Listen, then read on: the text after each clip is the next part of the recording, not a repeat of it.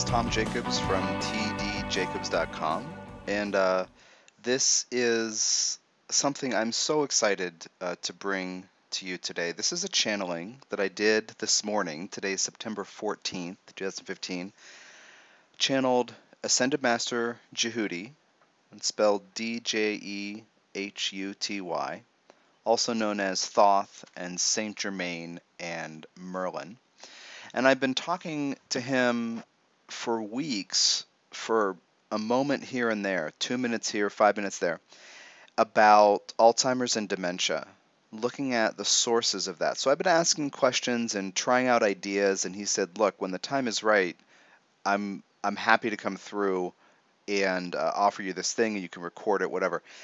And so I've been thinking about it for months, honestly, and it's been coming up, and even people have asked me questions, what would Djehuty say about this? And so that happened this morning, and I'm really happy to be able to bring this to you today. You can support this free audio. It's free, obviously, but you can support it using the link, support this original audio, etc., to the right of my SoundCloud profile page, and that helps. Moving away from commercial radio into this kind of a space, I am going to ask for your support, so you can do that.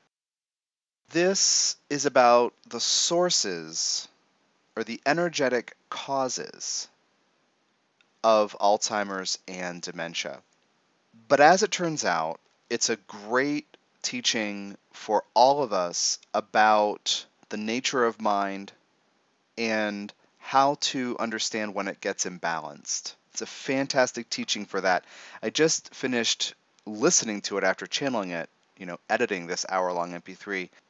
I realized that it's a fantastic tool for a discussion about the role of mind and how we deal with emotions, how our mind considers who we are and what's happened to us, what choices we've made, and how judgment-worthy those things are.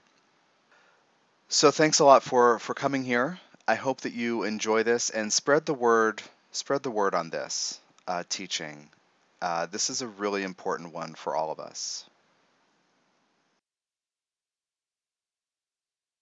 This is Ascended Master Djehuty speaking, also known as Thoth, Saint Germain, and Merlin. And in this recording, I will share with you some perspectives on the energetics of dementia and Alzheimer's, something that is concerning quite a lot of you these days, seems to be an increasingly serious problem, widespread. So I wish to offer you a perspective from the bird's eye view on what is happening and how this is a manifestation of your own consciousness and energy field. I mean this on the individual level, but of course you can abstract it to understand and to talk about the collective side of it as well. You'll understand what I'm getting at with the collective need, the collective manifestation, when you understand that many individuals comprise the collective. We'll talk about the individual side of it. With Alzheimer's specifically, there's a great deal of research by your scientists to look at the causes, the processes, to attempt to stave it off, to attempt to slow it down. And they understand that the basic, so to speak, building block of this disease is plaques in the brain, amyloid plaques. So something has been accumulated and a plaque is created. I want you to realize that this is in fact the expression or the manifestation of a long-term process. All physiological expressions, all of your health issues, have energetic sources. So I want you to really see the energetics behind not being able to remember who you are or who your loved ones are. The energetic baseline within you that would inspire you to create forgetting. Not being able to think straight, not being able to function on your own. The second, childhood manifesting, where you need to be taken care of. And the intention that I have for showing you the energetics behind it is that you can understand the collective manifestation and that you can work on your own portion of this experience, supporting your health now and supporting your health in the future. As a collective, you are currently on the cusp, just the very beginning, of learning what it means that you are energetic beings. You look at the manifestations in your bodies, and you have a certain kind of ideas, certain sets of ideas about how these things happen and what to do about them.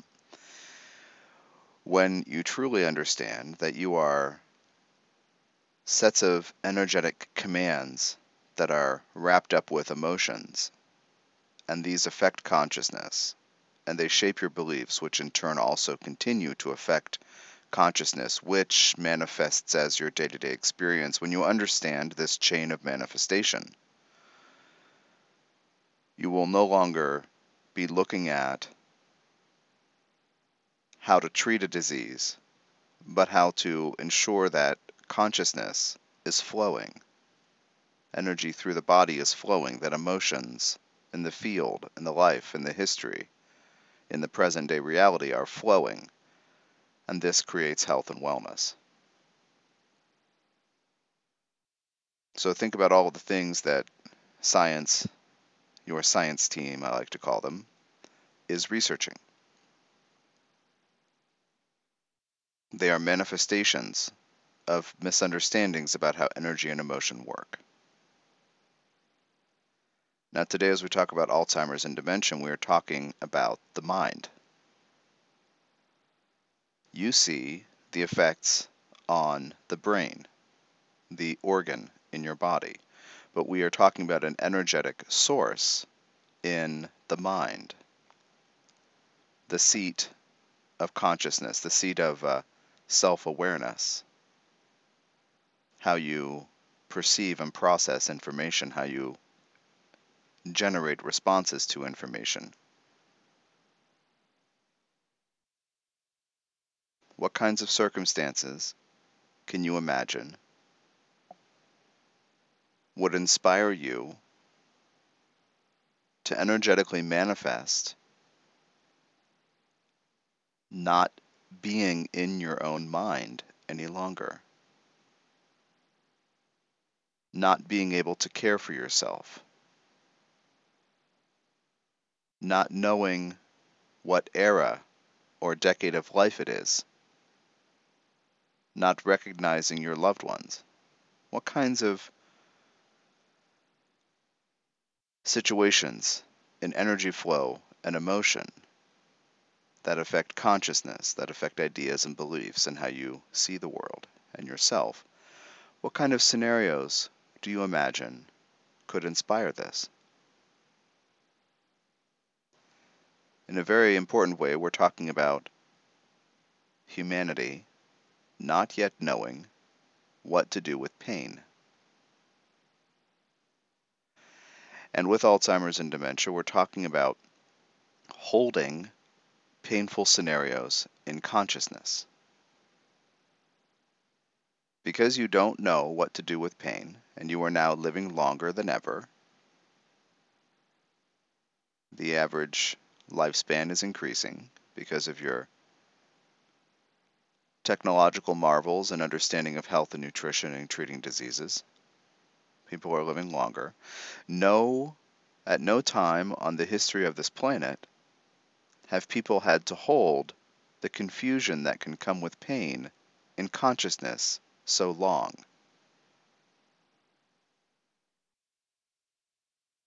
At no time in the history of the planet have people en masse needed to stay aware of what has hurt them for so long. Now, I'm talking about collective pain as well as individual pain. I'm talking about the things that people do to each other And I'm talking about the choices that an individual has made.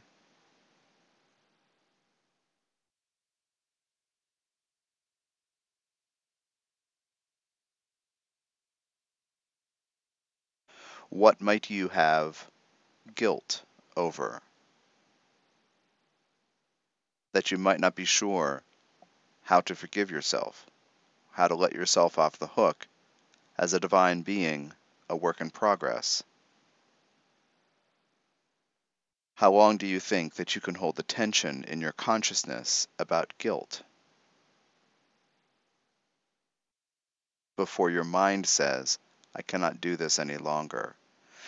Before you begin leaking energy because you are not sure what it is supposed to mean that you did something, that you are the kind of person who did something that inspired guilt, that was worthy in your mind of being guilty, of taking on that mantle, that weight of responsibility for having done wrong. How much shame do you think you can hold in your consciousness .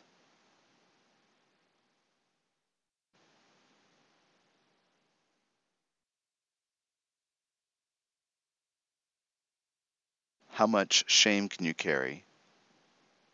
How long can you do that without being able to reconcile that you are somebody who, in your mind, deserves shame?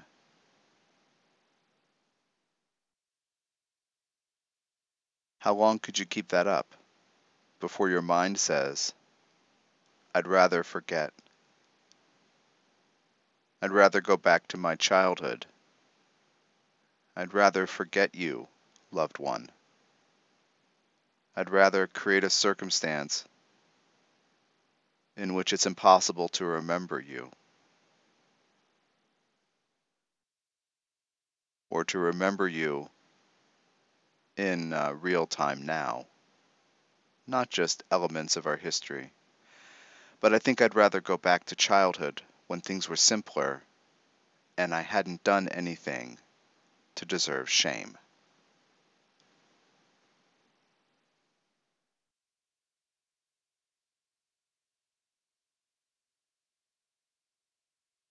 And the same regarding guilt and shame with regret, self-judgment, self-criticism. How much do you think you can take .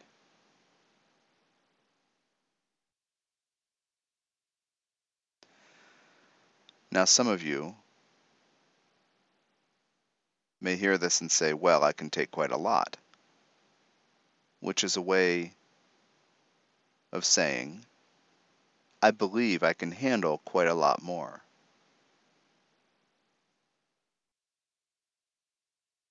I believe I can maintain this groove I'm in. I believe I can handle a lot. But it taxes your system to leak energy and to contain toxic energy. It taxes you. And so on one level, in the final analysis from the energetic perspective, the consciousness energetic perspective, Alzheimer's and dementia are expressions of not being able to keep all of that straight. As divine beings, as energetic beings, as souls living human experiences, you are here, you are incarnated on this planet to learn over time to connect with your true nature as divine beings, which is loving, which is creative. If you have a self-image that inspires guilt, shame, regret, self-doubt,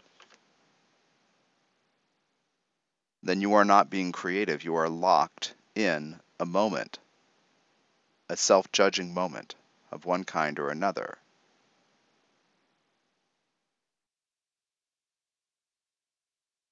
And yet deep down, you know that you are lovable, because that is your true nature, to give love, to receive love.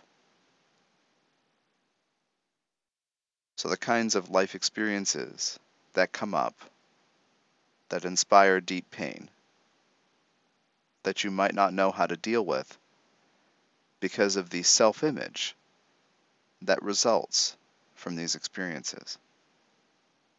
The self-image can lead you to stay stuck in a pattern that disconnects you from your divine nature, but you know this isn't right.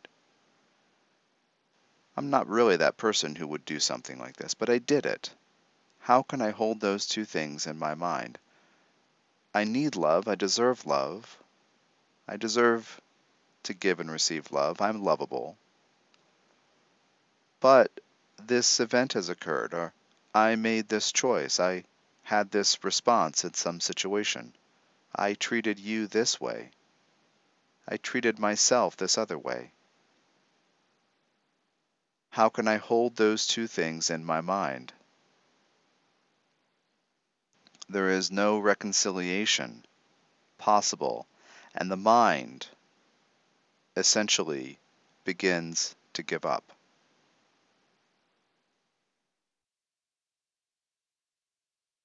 And this is not to, so to speak, blame the victim of people who are in the situation of having Alzheimer's or dementia. It is a manifestation, and we are all responsible for our energetic manifestations, but being responsible in this context is not about judgment and criticism and making them wrong, or making you wrong if you are in this situation.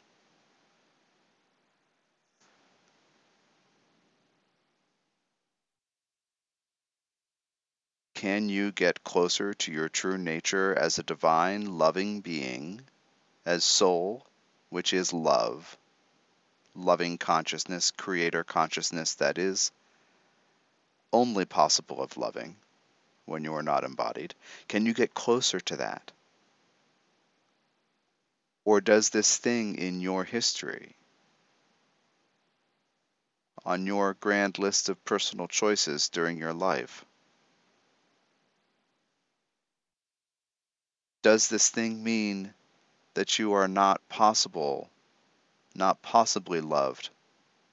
Does it mean that you are not a loving being, this choice, this experience you've had?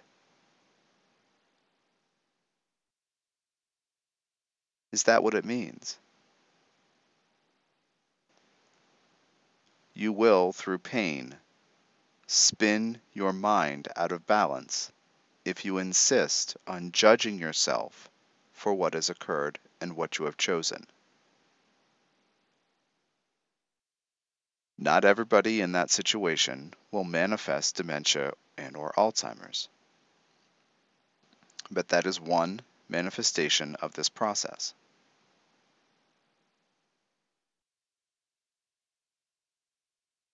Is love important? Does being kind and generous matter? You as a human, as a soul, living a human life, a divine being made of creative, loving essence, you need to believe this. And yet, if you in your mind have entrenched images of yourself and others as worthy of judgment, you can, over the long haul, not hold both things in consciousness without losing ground, leaking energy, and deteriorating. You cannot hold all things in your mind like this. All things cannot possibly be true. So what I want to do is to give you an image of what is true.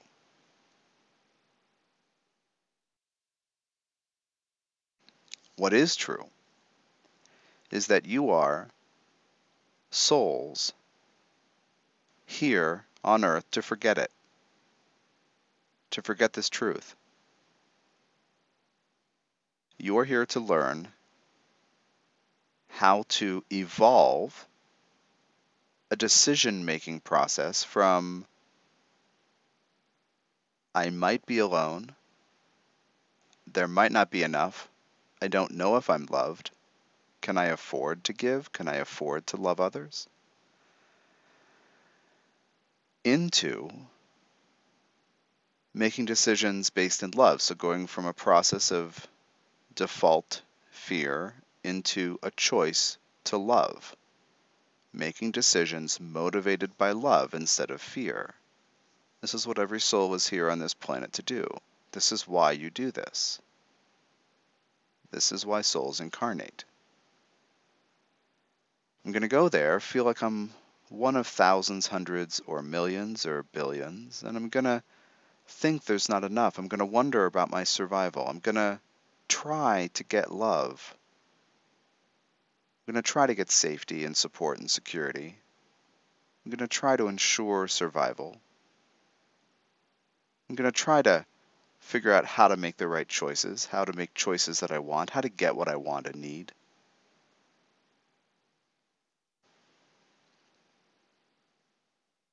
And I'm going to cycle through motivations inspired in and grounded in fear. And that will be my learning process, my learning laboratory, to learn to make choices based in and grounded in a loving motivation. That is the story of your life and every other human life that has ever occurred and is occurring now.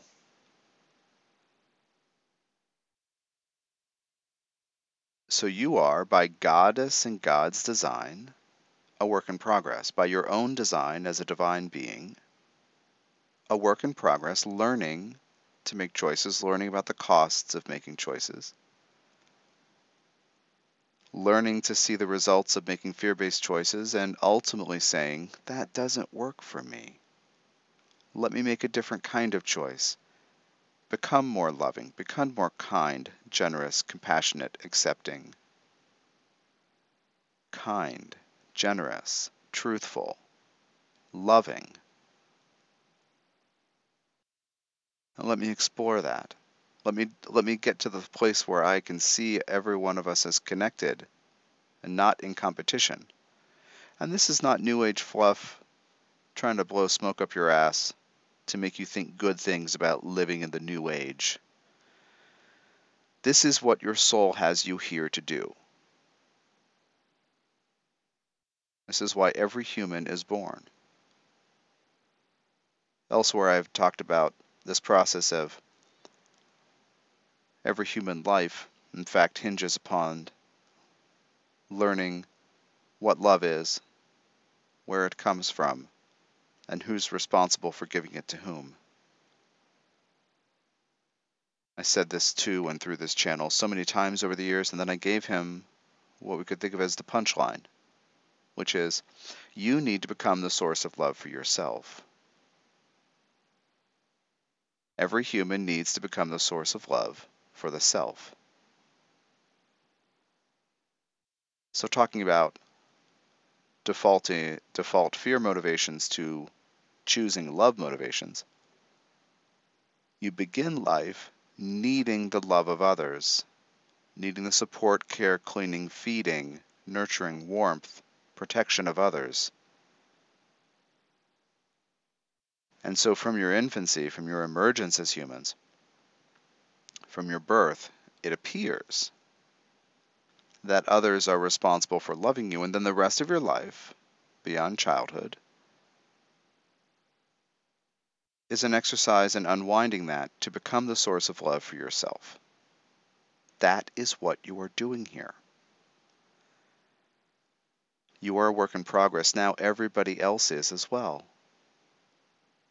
So if you have done something that has caused others pain, then from the soul's point of view, they need to experience that pain in order to grow, to become the source of love for themselves. You are each affecting others deeply and powerfully in meaningful ways. all the time. Unless you isolate yourself and don't speak to people and hide. You are impacting others. They are impacting you. Well, what framework do you use to understand this reality? Is the world full of opportunities, relationships to mess things up? To prove that you're not lovable and loving? To prove that you deserved that failure or that abuse that you may have experienced? That sense of meaninglessness or impotence, sense of powerlessness that you always thought you had, that you couldn't imagine you deserved, that you couldn't fully embrace without throwing your arms up in the air, but felt was with you always, felt might be your destiny? Or is the world full of opportunities? Is life and all your relationships and experiences a very long list of opportunities to find out more about how to go from fear into love? About how to go from expecting others to love you in the ways that you need to becoming the source of love for yourself. The mindset is yours to choose.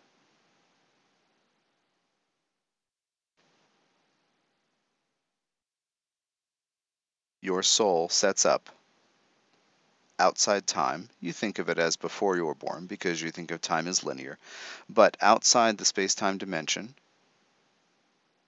your soul makes agreements with other souls to have various kinds of relationships and to bounce off each other, to reflect each other's vibrations. You cannot learn about yourself without the reflections of others. In fact, all that is, the great big, as the channel would say, blob of divine consciousness intact, before it differentiates itself and separates into discrete beings, such as humans and animals. When it is all together, it cannot know itself, because it is omniscient, all-knowing, all-loving, all-creating, pure. Cannot know itself, and so it is sitting around outside time. We could say sitting around one day outside time saying, but I can't know myself because I'm all-seeing and all-loving. So all that is has this great idea to portion off pieces of itself that forget the nature of loving kindness, the nature of endless love, empowerment through love, empowerment through peaceful acceptance of all that is, of all that happens. These discrete portions need physical vehicles in order to perceive they are unique, disconnected individuals. They are on their own. But they have a connection in their consciousness and in their hearts to the wisdom of the divine, that is soul, the portion of divine consciousness, the portion of all that is that's running things, so to speak. This is not to say that soul is controlling your life, but soul is connected to you and observing your choices so that God and Goddess, all that is, can learn about what it looks like, what it means and costs, what it feels like to go from fear into love, to go from a default of I might be alone to an advanced stage of we're all connected, I am safe and secure, I am loved, I have the power of love, I can generate it at any time. That's the power of the divine. I can choose to bring love and a loving perspective, compassionate acceptance, generosity and kindness the benefit of the doubt. I can choose to bring all of those to every situation in my life, and this is my divine power, but I'm going to go figure it out as a human, what that means. What does it feel like? What's the struggle like? What if I hold on to a grudge? What if I feel like I'm in competition with somebody else, meaning there's not enough love?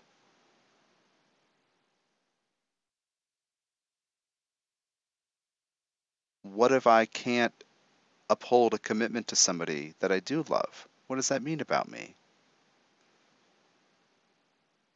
And here enters the individual process of each mind.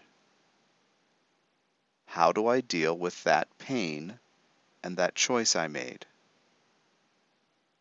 The pain from something I did, or something someone else did, or something that happened to me or my group. How do I deal with that choice? How can I file the reality that I made that choice? Am I really a good person if I gave up my child? Can I really think of myself as a loving person after I stole that money?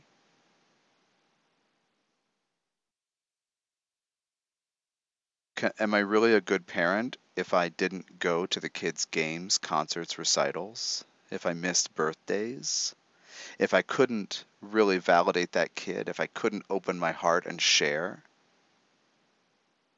Am I a good person if I never made it back to family reunions, if I had to leave family for some reason? Am I a good person if I had to destroy this thing that worked well for other people? If I did something that caused people to lose jobs or property or health, safety? If I did something that caused an accident that hurt people or killed people? If I disappointed my loved ones, can I really think of myself as a good person? From the soul's perspective, you are a work in progress, learning to go from fear into love. But your mind, your linear logical self, your conscious self, is not connected to soul, to the wisdom of loving guidance. Your mind is an administrator whose job it is to ensure that you don't make the wrong decisions, so that you don't create pain for yourself and others. Your mind's job is about insurance, logistics, planning, liability damage, being the right kind of person so you don't have to apologize, being the right kind of person so you can have love, so you can ensure that you are the kind of person who seems to deserve love, though you've made certain choices, etc. How can you hold in your mind what you've chosen and what you need to believe is true? All of you have made choices that move you and or others away from being loving. And all of you need to believe that you are loved and worthy of love.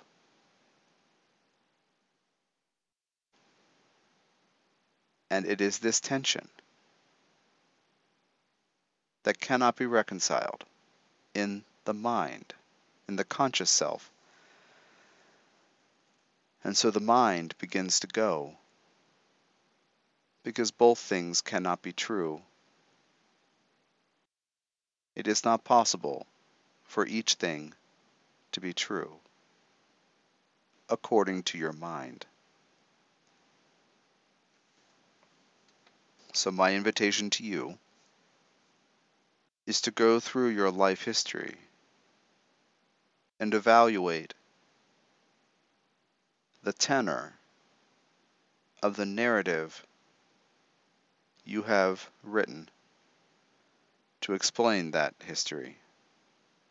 History is a narrative. There are facts. Facts occur. And then a story is attached to help make sense of those facts. So what does it mean that you made a choice that caused yourself pain? What does it mean that you made a choice that caused someone else pain? Go through and honestly evaluate the beliefs you have woven into that narrative. If there is anything other than peaceful acceptance, that you are a catalyst for others while they are catalysts for you in your learning growth to see yourself, to see what you vibrate in situations and in the faces of others and in the words of others, so that you can go as a divine being from learning about life through fear-based choices to learning about life through loving motivations, and thereby eventually connecting with your true nature as a divine being. If there is anything else in there, friend, then you have beliefs to unwind, and you are carrying things that are based in judgment that take you away from love. One simple trick is to think about something that's been on your mind and heart for quite a long time, and to notice if there is a charge. Is there an emotional charge? Does an emotion suddenly rush to the surface? Do you suddenly feel anxious, scared, regretful, sorrowful, angry, anything? If there is an emotional charge, then that part of the narrative has a belief attached to it that does not serve you. So you need to process these things one by one to change the narrative. We often call this rewriting the history of what has happened to you. Reframing the narrative. What does it mean that I made this choice? And the brain says, well, you didn't have enough info, you weren't prepared, you didn't care enough, you were sloppy, whatever. But in fact, you were learning how to make a choice, how to choose free will and deal with the consequences so that you can go from fear into love. Every single thing that you have chosen can be characterized this way effectively. So why did I make that choice? That cost me money, that caused you pain, that adversely affected my health, that caused an accident that changed something. Why did I do that? I'm learning about choices over the long term, and that served that journey. What did I learn from that experience? Oh, if you do this, there is this consequence. This is what is manifest. This is what you create through this kind of choice. So if you can, in this moment now, today, view yourself as a divine being who has forgotten because you have aligned with the logic of your mind, which cannot connect with your true nature. If you can adapt to that, get in your body, get in your heart, clear things out. If you can rewrite that history, you don't need to hold in your mind and your consciousness conflicting needs. One being the innate human need to be loving and to feel loved, and the need of the mind to hold on to the narrative, the belief about what it means that pain has occurred to self or other.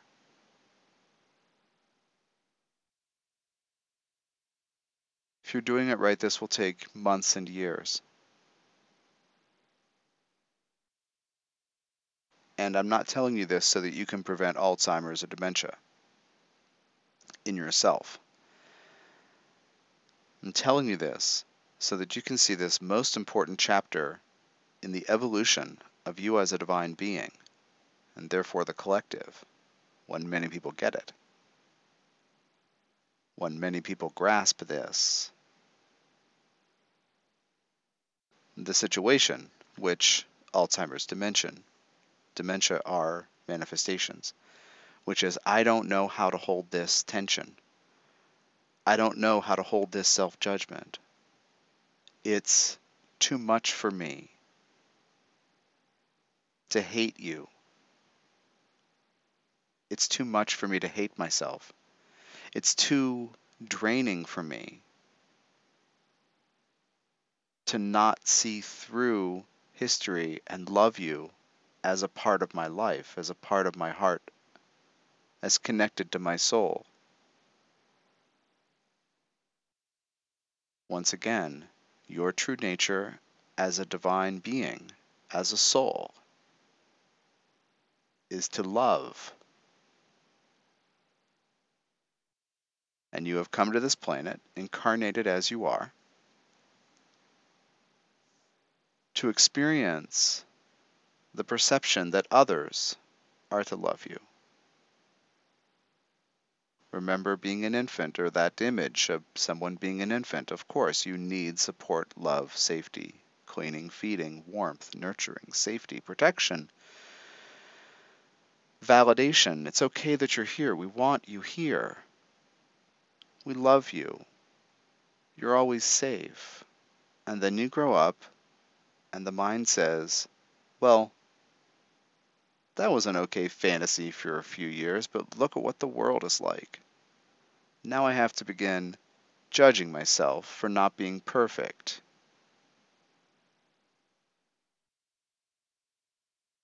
So if you decide that you need to align with judging yourself for not being perfect, eventually your mind will wear out. Eventually, your consciousness will not be able to hold the contradictions and tensions. So I invite you to decide, as you rewrite your history, to view all situations that cause pain and anxiety, anger, resentment, bitterness, disappointment, sense of meaninglessness or purposelessness. I want you to view all those things as modules and road signs along the path, traffic signs, so to speak, along the path of you learning how to make choices and deal with the results and go from fear into love. And you rewrite the entire history of your life, to see yourself as a divine being, learning to become the source of love for yourself, because that is your true nature. That is your divine essence. You are not your mind or your body. You are not those choices. You are not that perceived failure. You are not the person who couldn't deliver. You are not the person who couldn't love enough. That other person who loves you. You were not that person who couldn't tell the truth in that situation. You are not that person who cheated, who lied, who stole. So rewrite this entire history of those painful experiences. Rewrite the narrative, viewing yourself always as a divine being, a work in progress, giving yourself the benefit of the doubt that you are not those experiences, you are not the sum of your choices, but you are a divine being whose life unfolds according to a logic that your linear logical mind cannot grasp. The logic of soul holds that everything that happens to you reflects what you need to learn about yourself so that you can proceed along your journey to become the source of love for yourself. Numerous rejections do not mean you're not lovable. They mean that you are not loving yourself yet. As one example, numerous what you might perceive as failures, shortcomings being revealed, do not mean that you're not good enough. It means that you have not yet accepted that you are a work in progress and you have some expectation of perfection that is not reasonable because you have not accepted that you are a work in progress, as another example.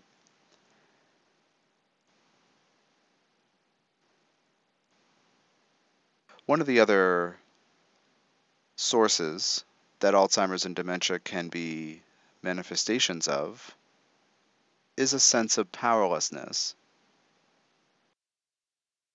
One of the things you should realize is a bit of a contextual info about the role of mind in modern life.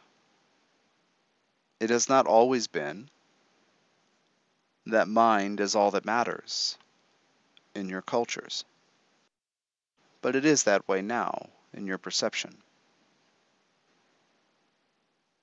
The overemphasis on mentality, on gathering data, processing data, using data, then considering yourselves as computers with these pesky bodies that happen to break down at inconvenient times,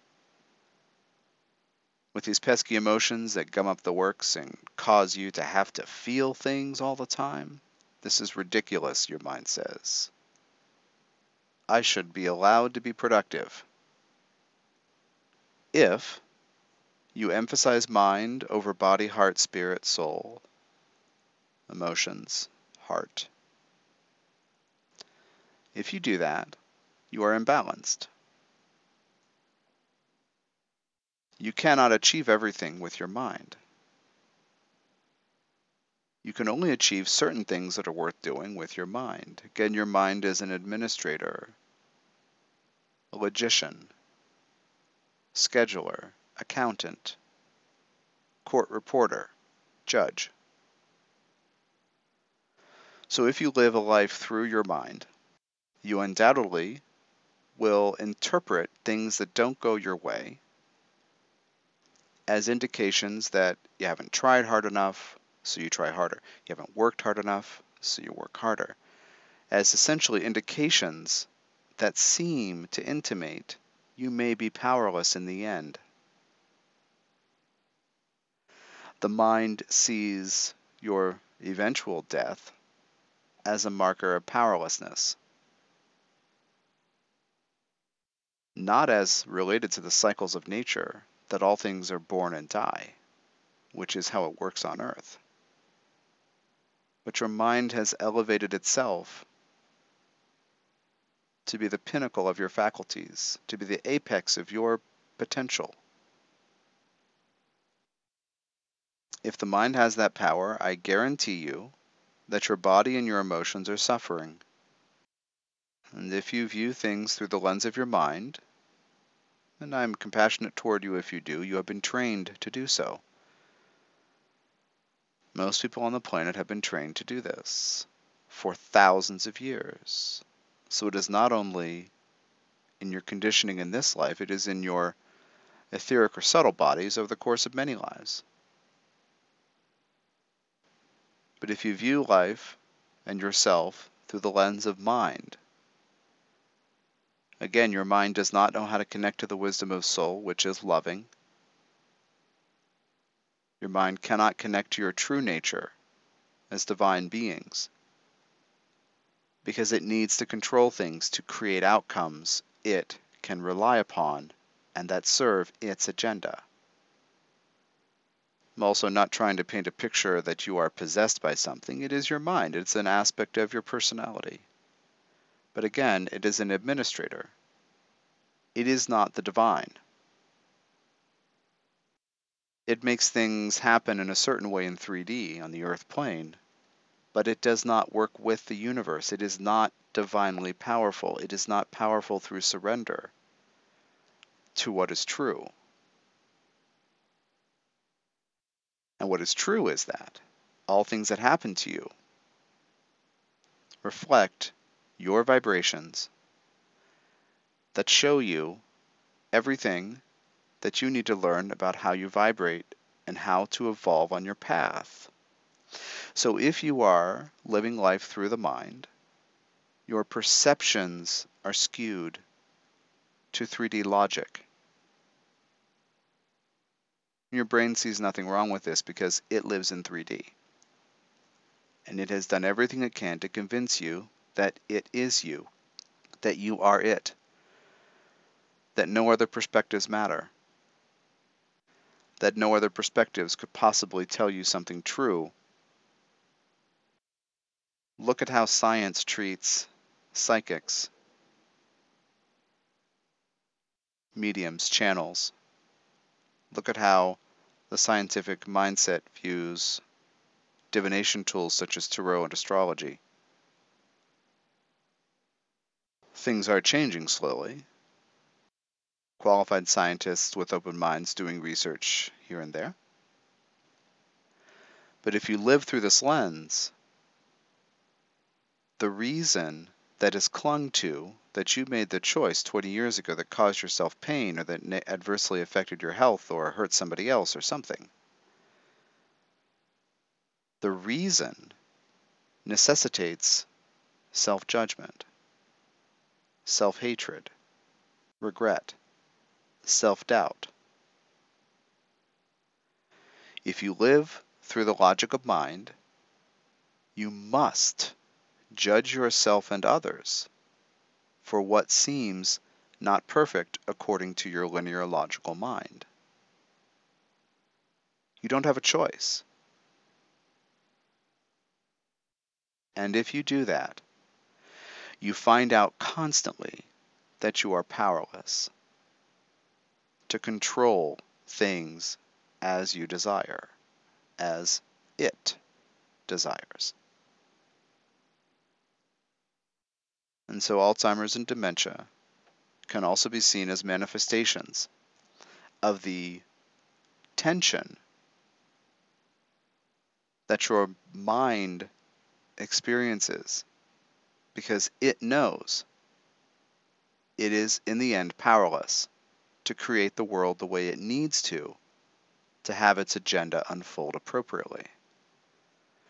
According to your mind, there's never enough time.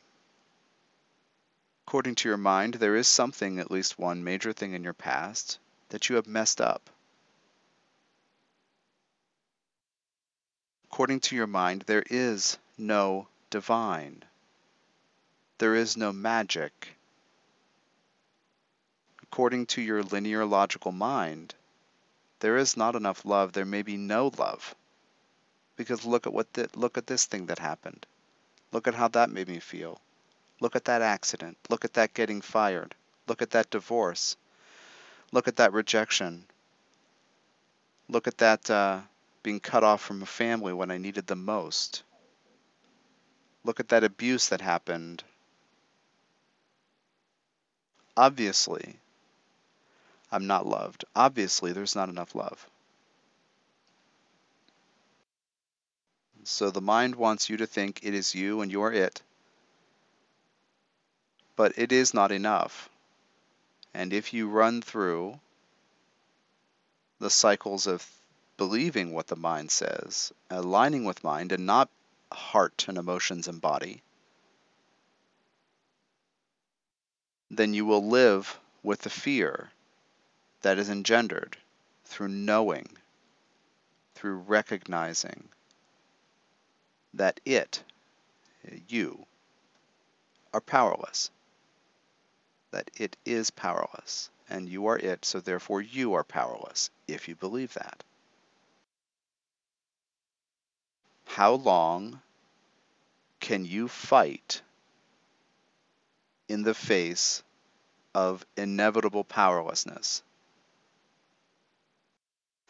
And so we can also look at Alzheimer's and dementia as manifestations of not being able to hold this, not being able to fight, to control things, and ultimately finding out that we are not in control. So Alzheimer's and dementia, from a collective standpoint, can also be viewed as a manifestation of the burnout and the need to surrender control over what life means and who gets to decide who we are and what framework through which we will view life. and ourselves and each other and our choices. Get in your body. Scan your body. Meditate, scan your body. Listen to how your body responds to foods and supplements, how your body responds to sexual activity, exercise, or a lack of those. Listen to your body. Scan your body daily. Live inside your body. This is good daily routine work. When you do that, you will find emotions that need to be brought up and processed. You truly get in your body, you will find the energies stored there speaking to you through emotion. And of course, thoughts will occur in relation to these emotions. Meanings about past situations your brain will perceive you need to defend, your mind. Really getting into your body will cause you to feel the energies that are stored there as emotion. So also get into your emotions. Be willing to feel, but decide that you can learn what to do with these feelings and thoughts and beliefs and attitudes. If you keep busy with the linear logical mind because you don't know what to do with thoughts and feelings and emotions that cause pain and tension and dissonance, then you're setting yourself up to find out that you're powerless, because your mind is not the be-all end-all of your being. And I'll just tell you here frankly, your mind cannot possibly tell you how to get where you as a spiritual being need to go. And so consider all your beliefs incorrect. If you have a belief that is not centered in you as a work in progress, that is not based in you learning as you go and deserving the benefit of the doubt, deserving love, but realizing you need to become the source of love for yourself, then the belief is garbage. Do not judge yourself for having garbage beliefs. All of you do. Until you train yourself out of creating and holding on to them, of course. I also challenge you to learn to see the patterns of your life as extended modules or repeated opportunities to learn all these things about who you are and how you vibrate. Again, a bunch of rejections would not truly indicate that you are not lovable. It is that you are not accepting yourself. If you cannot get love from others over and over, it is not that you are not lovable or loved. It is that you need to look at yourself and love yourself. If people won't listen to you over and over, they can't hear the truth of what you're saying, you are not hearing the truth of what you're feeling or thinking. So learn to see these patterns in your life in a new way, and you become to be empowered through working with the vibrations, the manifestations coming to you. Then the mind is no longer tyrannical overlord, appointed, self-appointed for life, self-appointed dictator. Then the mind is not only in charge. Mind is one part of your being.